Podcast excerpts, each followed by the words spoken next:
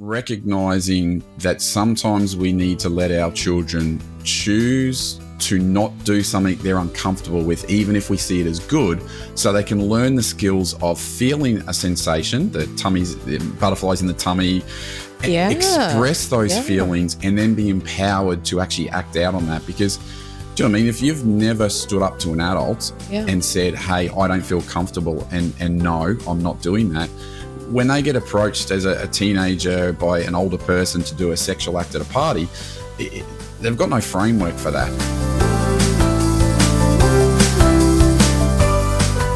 Hello and welcome to this week's episode of the Living Fullness podcast. I am sitting here with a new guest on this month's episode. This is going to be a conversation with Paul Ninnes. Paul is the co founder and managing director of Real Talk Australia. He has a passion for seeing young people feel find their fulfillment and potential. He has a background in youth ministry and qualifications in both physiotherapy and sexual health and theology. He is a husband and a father and uses his experiences and powerful life story to present a life changing message to thousands of young people every year. So, here to have a conversation about teaching consent. So, welcome, Paul, to the Living Fullness podcast. It's great to be here. I'm excited. Very excited to have you here. I think this has been a long time coming. yeah, we've had to get our calendars in sync, and that took a while. Yeah, yeah. So tell us a little bit, Paul, about you. Tell us about you, but also tell us a bit about how you ended up becoming a co-founder for Real Talk. Yeah, look, um, me, uh, I'm a father, first and foremost, a Christian, a practicing Catholic, and a dad of five, and we're expecting one as well, so six. Um, oh, beautiful.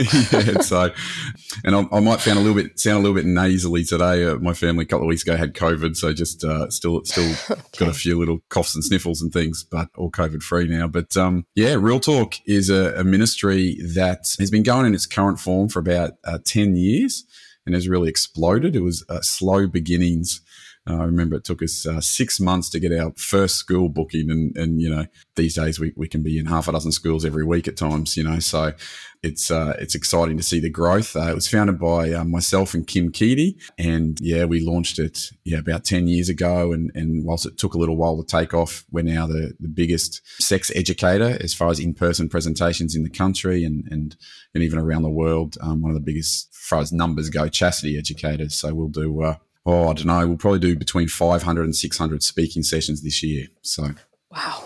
Wow. That's extraordinary. So how did you and Kim like it did, was this like a, a, a brainchild of one of you that just kind of exploded out of somewhere or how did Real Talk sort of come about? yeah, I think we both had call on our lives. Kim started the brand Real Talk, and then for a number of years, it, it sat relatively dormant. And, and uh, I developed a passion on this topic. I, you know, my story is intertwined with the topic of human person, human sexuality. And I think it's through these topics that I experienced a reconversion of, of you know, my faith in my adult life. So I developed a passion because in ministry, I started to see that not only did human sexuality provide many challenges for young people, but it, it often provided the key, the, the, the, the lock that needed to be turned to unleash people in uh, in their faith and, and to allow them experience intimacy with God. And so, funnily enough, in bringing people to Jesus, I found that the topic of human sexuality was the best avenue in basically bringing people to Jesus. And so, thought, hey, there's something to this. And, and so I started personally experimenting with a few creative ways of presenting the topic, particularly um, presenting theology of the body. And then Kim and I came together and, and we decided to repackage and relaunch Real Talk, and, and uh, the rest is history. Currently have about 15 staff, about six full time equivalents. And um, as I said, we, we, we get around Australia and, and New Zealand a little bit as well. Yeah, which is awesome. And it, I find that a lot of the ministries, particularly in this country, that have started from scratch really do come from those personal stories. It's the person initiating it having their own personal conversion or having experienced somebody else offering something to them that's so beautiful and tangible that they feel a need to be able to share with others. Is that sort of what's happening or had happened for you and for you and Kim, but particularly for you? Yeah, yeah, totally. Look, I think we call ourselves Real Talk and we try to be real. And, and, and, you know, a big part of that is just how we present our stories. Every seminar we do has lots of mm. stories, but almost always involves us sharing our own story, whether that's a topic of pornography, whether it's a topic of consent, whether it's God's love, or just the topic of human sexual interactions and marriage and life. So as we share those stories, that's really what captivates the audience. Like you are the world authority on your story. And so it's really hard to question. Mm. And when someone speaks passionately about a turning point in their life, which most our presenters have, it really grips the audience. And so, yeah, it's, it's, why I do this really and, and why we do it. And all our presenters have amazing stories and they're very diverse and different. You know, my wife's story is almost completely opposite to mine. And yeah, we just love getting in front of an audience and, and you can hear a pin drop when we're sharing passionately and personally. Mm. And, you know, if you want to, if you want an audience to listen, it's often the best way. So those conversion stories, those testimonies, just a, a powerful way of bringing the message of, of what God has done in our lives to the everyday person. Mm. So I guess then thinking about some of our community who perhaps may not have heard of Real Talk, before, what would be some of the topics that you and the team might cover when because my understanding is that you do a lot of these this work for young people so within schools. Mm-hmm. so what might be some of the topics that would be covered that young people would be exposed to from real talk? Yeah well we have a bunch of different seminars that have different topics and, and titles the main main one being love and life and we do this in high school but all the way down through to primary school and, and we present age appropriate material. So from about year nine up we start being very real about the topics of sex and marriage and really the topic, particularly in the last five years, has diversified a lot because as the digital space has taken over, when you talk about love and relationships, you've got to talk about the online space. And so naturally, we talk about things like the sending of nude images, sexting, pornography, consent and respect. We're now a registered organisation with the E-Safety Commission, so we do a lot of work in that space. But our real heart is mm-hmm. because we care about people, we care about people's dignity, we care about relationships. So we've got to be in the online space and speaking into that. But it goes all the way down to puberty education and, you know, our, our topics often not what you'd think of if you talk of sex and relationships. You know, they're foundational topics like human dignity, human worth, you know, being made in God's image, sacredness, purpose because you know we always say that you know if there's one thing you take away from a real talk seminar it's if you get your real value worth and dignity then it makes everything else a lot easier so it's these underpinning topics sometimes even things like friendship that set people up for healthy flourishing you know sexuality and, and, and fulfilling relationships so yeah, all those topics, sometimes they're wrapped into one day, but often we do seminars on specific topics such as consent and respect or, or pornography or something like that. Mm. It's a whole. It, it, to me, it sounds like a whole integration. It's it's not just a um, a one particular focus that you're an expert in. It's a real integration of sexual health. Yeah, well, I think we've we've had to become like that. In some ways, you know, the the, the needs of the community have pushed us in that direction, and even within the church, right. you know, like you know, for me, one of my pet topics is the topic of pornography, and again, that's because of my own experiences. Mm. But you know, you've only got to sit down with someone and have them share openly and vulnerably with you to see that this crosses over into a lot of places that you wouldn't have mm. thought it would cross over to. So it's, it's the practicing Christian community that is impacted by a lot of these challenges. So yeah, we, present a lot of things, but really at the heart of our message is, is wanting people to experience life to the fullness, to live a virtuous, holy life, and, and to experience um, all of what God created them for, particularly in relationships. And so we're essentially trying to push them towards a biblical idea of, of what sex and marriage is about. But but as I said, there's a lot of diversions on the way because of the nature of the digital yeah, media and, and teenage lived experience. Yeah, which I love. Like obviously this podcast sits under virtue ministry and that's that's our whole ammo. Our ammo is just to be able to help people to become who they were truly created to be. Yeah. so every time we hear uh, an aspect of that you know somebody else doing that we get excited. So this is awesome yeah, awesome God. stuff. So thank you for doing what you do paul. I guess to kind of get into the the crux of the conversation that i'd love to be able to have with you today which is around the topic of consent. Particularly right now we have a, a very consent is a very hot topic hot button topic across Australia mm-hmm. right now. So I'm going to ask the impossible question How would you define consent for the purpose of this conversation? yeah, for the purpose of this conversation, look, we, we try to keep it as simple as we can, but it's permission giving. Right, and there's there's there's more to it than that, but it's permission giving, and it's it's clear permission giving. It's it's having the capacity to give per- permission, so understanding what you're giving permission for, and it it's something that isn't just about sexual consent. So we talk mainly about sexual mm. consent, but I think we sometimes forget that that uh, particularly when we're talking about educating young people, like the healthy things that form a person for healthy decision making and consent. it's not about consent. If if one of my kids takes another kid's toy or iPad or something, then you know that's permission giving and that's consent and that's respect and that's recognizing dignity and the autonomy of the other person. So, yeah, look, in simple terms, it's it's permission giving. Mm.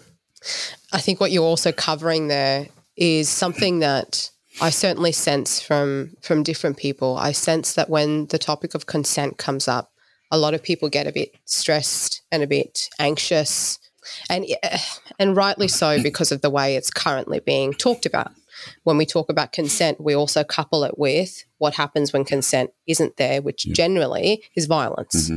Some form of violence that's abuse. occurred so it, naturally it makes people very upset but what i love about what you guys are doing is that you're actually breaking it down and taking it from an angle of well hang on what is the benefit that we get from consent let's not just look at what happens when consent isn't there, which is important. Mm-hmm. But let's look at what happens when consent is. So, can you talk to us a little bit about?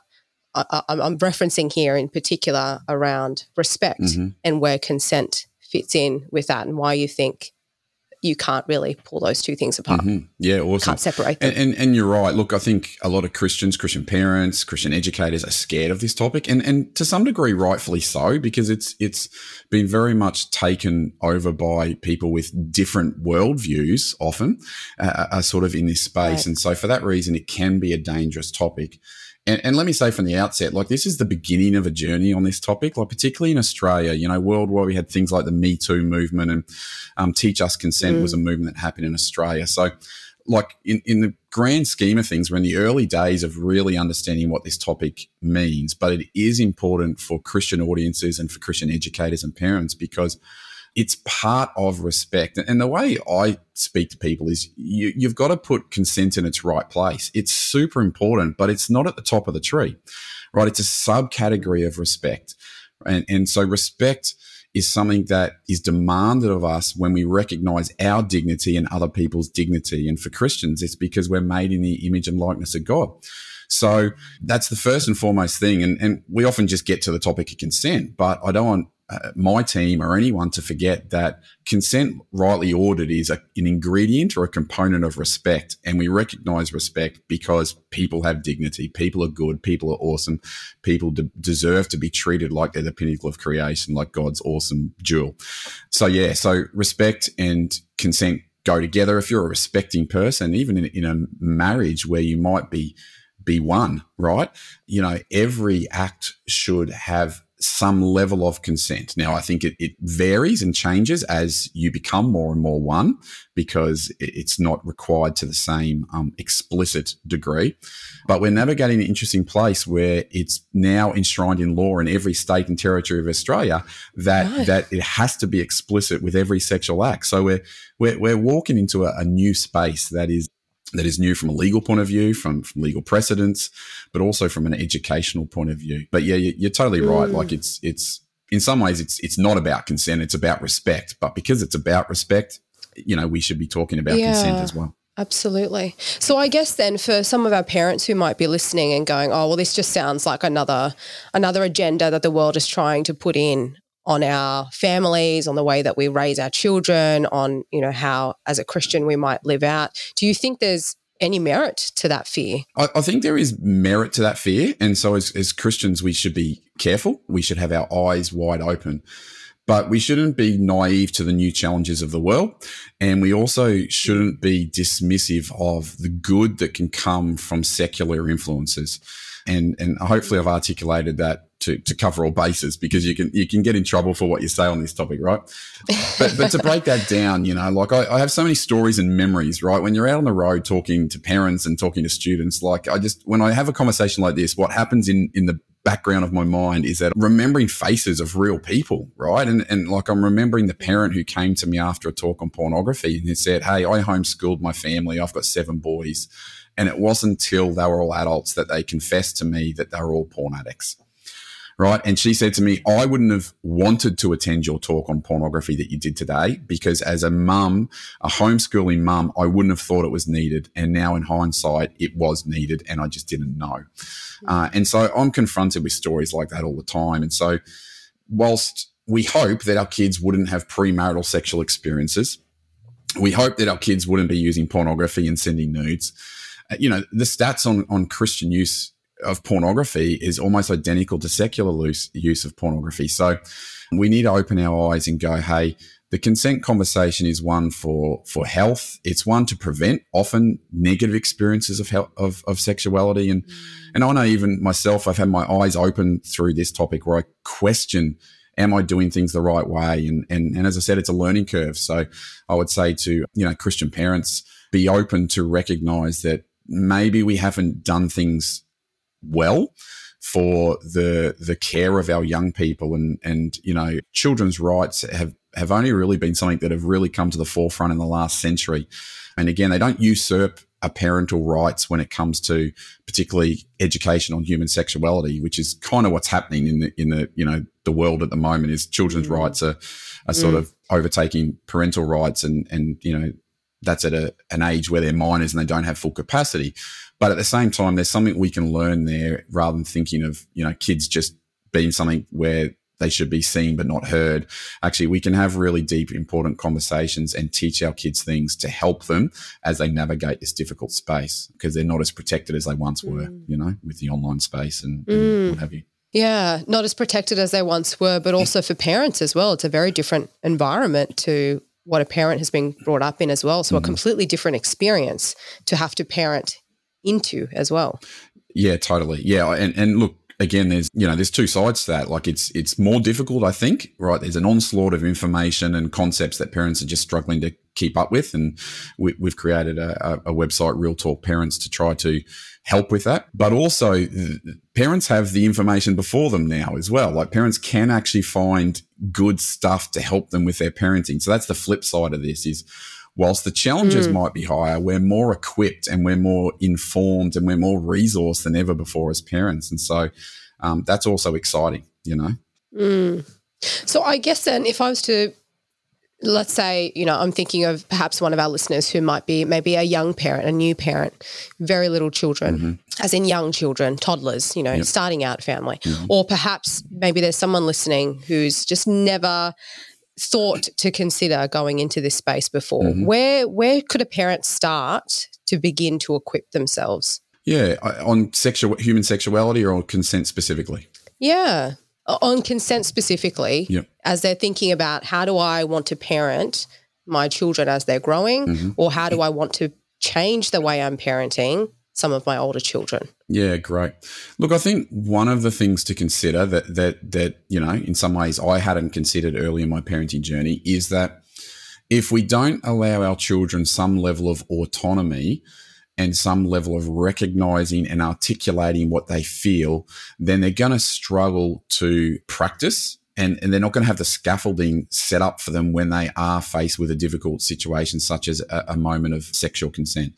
And so, what that means is recognizing that sometimes we need to let our children choose to not do something they're uncomfortable with, even if we see it as good, so they can learn the skills of feeling a sensation, the mm. tummies, the butterflies in the tummy, yeah. express those yeah. feelings, and then be empowered to actually act out on that. Because, do you know what I mean? If you've never stood up to an adult yeah. and said, "Hey, I don't feel comfortable," and and no, I'm not doing that. When they get approached as a, a teenager by an older person to do a sexual act at a party, it, they've got no framework for that. And so, whilst it can make a Christian mm. parent uncomfortable to have those conversations, it, the conversations are simple, right? Because they start with, you know, my daughter riding her bike yesterday and me recognizing I really want to encourage my child to learn this new skill. But also, there's a lesson here for her recognizing her feelings and me honoring her in that. It's a difficult space to work out which which times we sort of give them a gentle yeah. nudge. But what I do want to impart on all parents is there's got to be times where we let them fail, obviously, but also let them recognize problems in their operating system so that they can articulate to an adult. And, you know, it might be grandma who always says, you know, give me a big kiss. And the child doesn't want to. But as parents, we say, hey, go give her a kiss. Go on, give her a kiss or you're in mm-hmm. trouble. Get, that's your yeah. grandma. Give yeah. her a hug. Mm-hmm. Mm-hmm. But maybe we need to consider the conversation of, oh look she doesn't feel comfortable are you not feeling comfortable at the moment well well you know empowering them to actually make those decisions as i said i don't think it's a free for all it's not that our kids can do anything they want but what i do know is that i think they need some practice on recognizing that there's they have the the ability to say no to things that they're uncomfortable with Mm, definitely. And and what I'm hearing from you there is that it also starts very young. mm-hmm. Because those are conversations that you can have with very young children as they're beginning to interact with the world and with relationships with other people and learning what boundaries they feel comfortable with and boundaries that can shift and change on a day-to-day basis and that that's okay. Totally. It, you know, it starts in the bathtub, it recognizing that your your person, your body is good, that your sexual parts are good. We give them their appropriate names and we allow kids to be comfortable with it. I see hear so many stories of kids who experience something negative sexually and they've got no language for it like literally kids trying to describe that describe that someone has touched them inappropriately but they don't know how. So it's affirming the beauty and the dignity of their sexuality and again giving them some practice around recognizing the dignity of private parts and why we need to keep our, our private parts private and then moving that into the online space. So i talk to parents about talking to their kids about pornography before their kids ever have access to the internet which freaks parents out right? Mm-hmm. they're like what? Yeah. my kids have access at five. I'm like like, great. You need to talk to them about porn before five. And you don't have to use the word porn. It's just saying, hey, there are good mm. pictures, there are bad pictures, and, and allow them to recognize a definition of what is good and what is bad, allow them to understand give them some training in understanding what is good and what is bad and then give them some some scaffolding about what to do because it's not if but when they're going to encounter something that's inappropriate yeah. you want to give them the pathway of, of what they can do and know that they're not in trouble for that that they've done a good thing they've done a mm. done a wise thing and that you're really encouraging and affirming of them because uh, yeah i think that's mm. where in past generations we perhaps haven't done the best jobs as parents is is we've probably been a bit naive and it's it's man it's a steep learning curve in today's digital world, but we need to we need to get on that curve pretty quickly. Yeah, yeah, we kind of can't afford to keep blindfolding ourselves, hoping that it, it isn't going to crop up because you're right, it's there. Yeah, it, there is no hiding from it. Totally.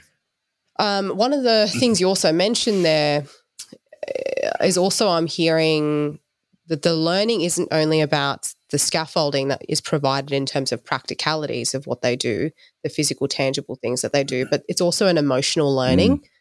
There's a, a, you're encouraging people to actually learn, to teach children to learn what the emotional world looks like and to give them vocabulary mm. and to increase that emotional intelligence yes. by doing so. And I guess even thinking about some of the reactions that we can have when we're faced with something that's unfamiliar. Mm-hmm. And we think about, well, you know, if you see something that's uncomfortable, unfamiliar, and you're immediately faced with it, your body's going to have a response. And it generally, you know, most people know that you'll either freeze or you'll mm-hmm. fight the response or you'll f- run away from the response. But also, I think we also need, there needs to be an element of education for our parents too to recognize that there is also another scope too and and the scope is fawning mm-hmm. uh, there is the very real possibility and reality that sometimes children do things because they're trying to please adults mm-hmm. and that that doesn't then make it okay it actually means as adults we need to be able to see through mm-hmm. and we need to be able to teach our children that there is a difference in that and how do we do that without doing what you're suggesting yeah. which is that emotional learning yeah, totally. And in, in, your clinical work, no doubt you've encountered that. And, and even as an adult, you know, like I think learning to recognize feelings, then name them, and then, you know, learning the pathway of what to do with it. And, and so broad. But again, you know, for kids to start to recognize in the online space that, hey, you know, I'm feeling overwhelmed by what I'm encountering in the online space to, to, I'm feeling pressured, you know, because pressure can lead to coercion and whether that be, in, in non-sexual things or sexual things, being able to recognize what they're feeling and then articulate it. You know, a, a recognition is the first step and articulation is the second. And then, you know, the, the, the steps of what to do after that, it, it, follows. So it's, um, yeah, it's super important. And, and for a lot of lot of people, uh, you know, my age and older, it's just a conversation that's new, you know, and, and again, it's it's some of the things that we can learn from, uh, you know, modern psychology and, and you know, family therapy um, that that we don't have to throw it all out because it comes with a leftist agenda. There, there, there are some really good things there that are applicable that, that can help yeah. us in our everyday lives. So, just something you were saying before reminded me of one of the resources you sent through that I watched. You shared a story and I think it might have been the story of a, presenter on your team. Someone had shared it. It was about the young man who walked up the stairs following a, a, young girl and another young man who had gone up the stairs at a party. And she was quite intoxicated, may have even been unconscious. I'm not certain. But I would love it if you could share that story with our community yeah, great. Well, look, a friend of mine who happens to be a podcaster as well, some people might uh, listen to him as well. He often shares the story about um, his wife long before he met his wife, how she was at a uh, you know a university party or a college party in America, and how she was intoxicated at this party, and how a gentleman, probably not a gentleman, but a guy, he led her upstairs while mm. she was, you know, unable to function fully and, and, consent properly and led her upstairs and took her into a bedroom, closed the door. And, and he shares how another guy then left the party and followed them upstairs into that bedroom as well. But the story takes a bit of a turn then, right? The, the other guy removed the first guy took him outside, made sure that the girl was safe, uh, put her in bed, and then he went outside and closed the door and lay down in the corridor and, and sort of blocked the door and slept there to sort of protect, you know, the, the girl inside, her, her, dignity, her virtue, I suppose. And, um, you know, he shares just how appreciative he, he is of that guy, you know, who, who did something that perhaps changed his future wife's outcomes and, and, yeah, boy, having journey with so many people who have experienced trauma through, you know, non-consenting sexual actions, you know, like I think the sexual area is where so many lives can take a deviation and a turn. And, and, it's just, it's brutal when you hear people's stories. And, and, and that's what motivates me to do the work we do. But I love that story because I, I think it empowers and, and encourages people to be upstanders, to not just be bystanders and recognize that consent's a topic for us on the receiving end. It's a topic for us on the asking end, but it's also a topic for us on the community end. And there are so many young people and parties and things that people get involved in where you just need one person to make a good, strong, wise decision where they're looking out for, you know, the, uh, the, the, health and the outcomes of others and it can be life changing like i believe that story demonstrates so um yeah i, love that story because it reminds me of, of where the rubber hits the road on the topic of consent Mm, absolutely, absolutely. And I guess the question I was going to ask for in following up from that story is how do we raise children like that?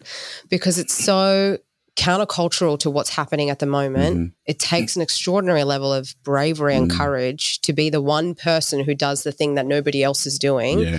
but also very nuanced as well like for for the young man to think about what he was doing and then choose not to make a scene yes. but to also be on guard mm-hmm. and to do it in a very sensitive yes. non look at me kind of manner. Like that's a lot of wisdom like you're talking about there. It was a very wise choice. How do we raise children like that? Yeah. No it's look it's tough. And i'm you know i'm not sure i would have done that myself. I'm not sure i would have had eyes for it. And that's why sharing these stories are really important because yeah. it gives you eyes for those sorts of things and, and you know, in, in, real talk, we have presenters who share their stories of non-consenting actions and and different things. And so, by sharing those stories, we allow people to see the clues and the, the, the milestones and the things that are giveaways for an unhealthy situation.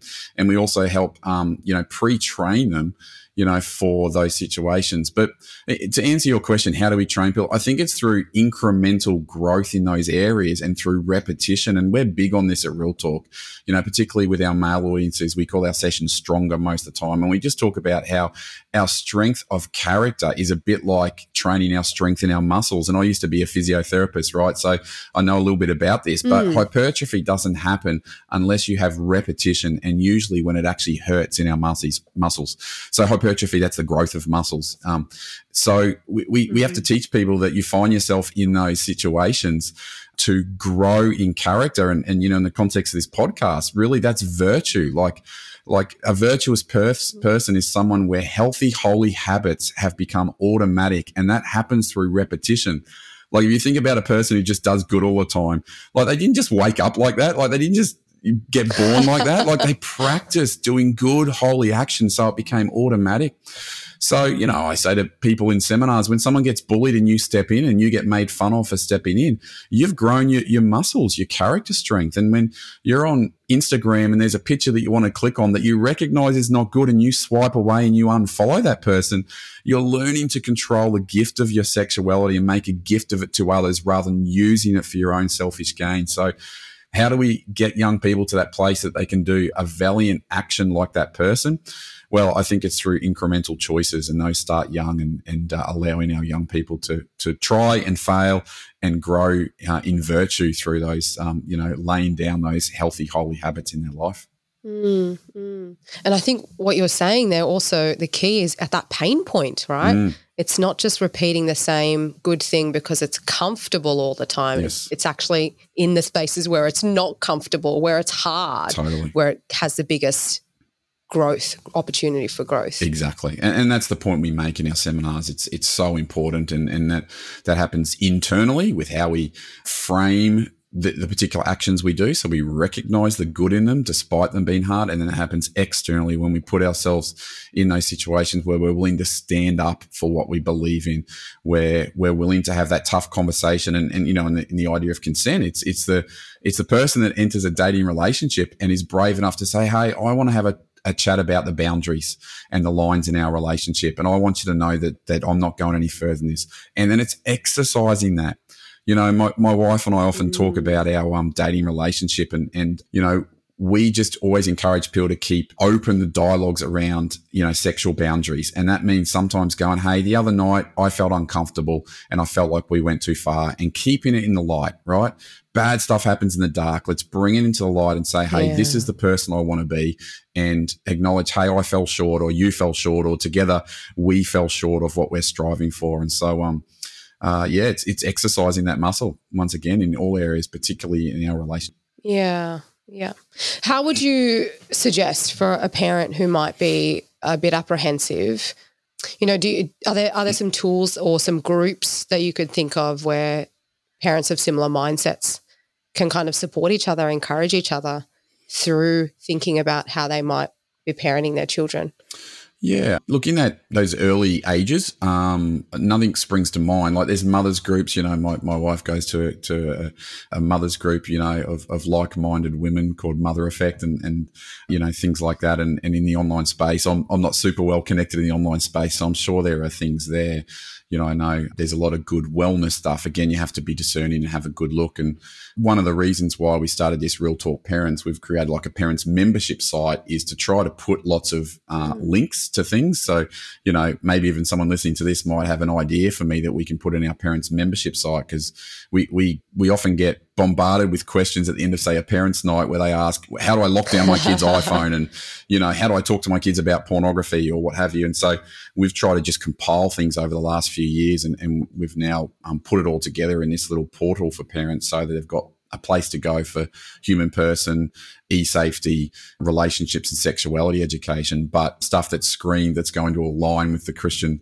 mindset on these topics. Because I think um, mm. there are some other ideas that can be easily tied into this that can be unhelpful and they sometimes can be unrecognizable to someone like sometimes our educators in Catholic schools and Christian schools don't recognize that intertwined with some good stuff can be some unhealthy stuff. And the first one that springs to mind is the whole idea of bodily autonomy, which is really important to recognize that you have a voice and you have a dignity and God made you that way so that you can express your feelings and thoughts and you deserve the, the space to do that but taken to its extreme, bodily autonomy, you know, I'm the boss over my my own body, is is good at one level, but it can introduce some concepts that are actually, you know, anti-life and and, and can send people in the wrong direction right. with with right. where that goes if you're not careful. Now, I'm not saying that the idea of your own autonomy is anti life, but it can easily go down a path without recognizing it, where people think that it is my own body and that's all that matters. Whereas Christians have the mindset, no, actually, we're created by God for a purpose.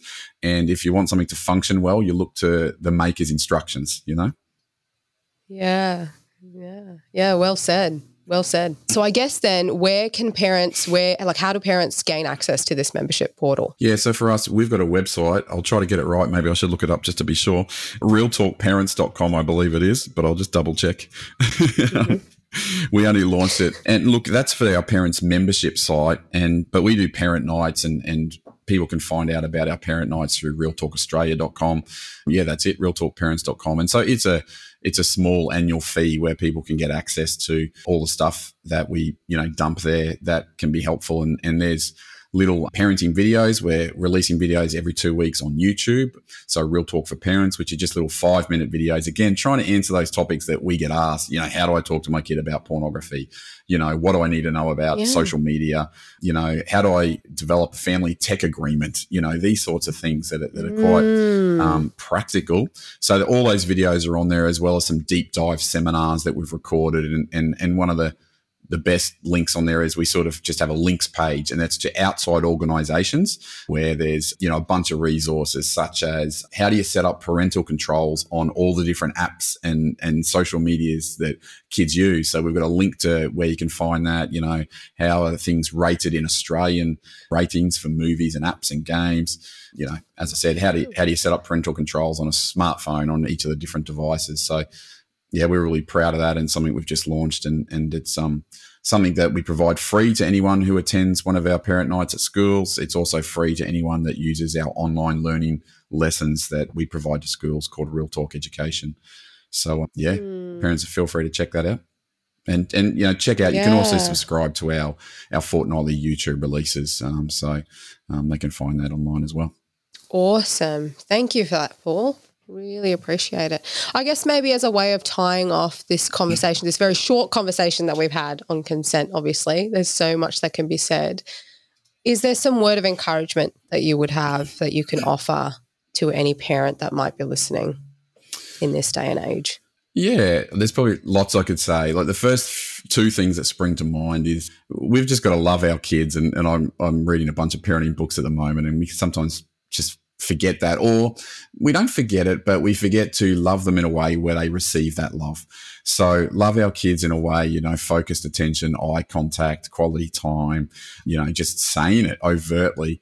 Because if our kids love tank is filled up they'll communicate more effectively with us when things go wrong and also they just can develop that self-worth from that that family environment where they feel cared for. The second one i'd say is probably never give up. Like i think as parents it sometimes feels like we want to disengage when our teenagers hate us or you know just grunt at us or something like that. So you know just just to hang in there and and you know the, the research on this shows that parents are the biggest influence on their kids' lives. And so we think we're not, but we're a bigger influence than social media. We're a bigger influence than outside educators.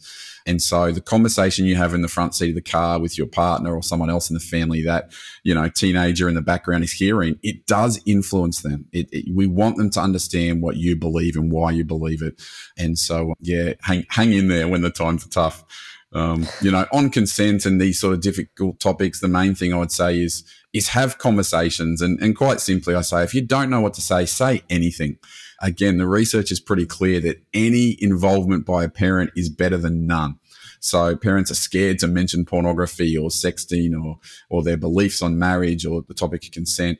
Just say anything, and, and of course, try to do the best you can, and and you know following some of the resource trails online will help you with that. In fact, we've got a bunch of free free resources on consent, so I can give you that link and you can put it in the show notes. You know, so do the best job you can, but don't let sort of this analysis paralysis, this sort of you know pain and, and worry about saying the wrong thing stop you from having you know interactions with your young people. Just just go there and do your best. Beautiful, beautiful encouragement. Thank you so much, Paul. I really appreciate this. No worries. It's a pleasure. Thank you. Thank you to everyone who's joined on this particular week's episode with Paul chatting about consent and learning a bit more about real talk.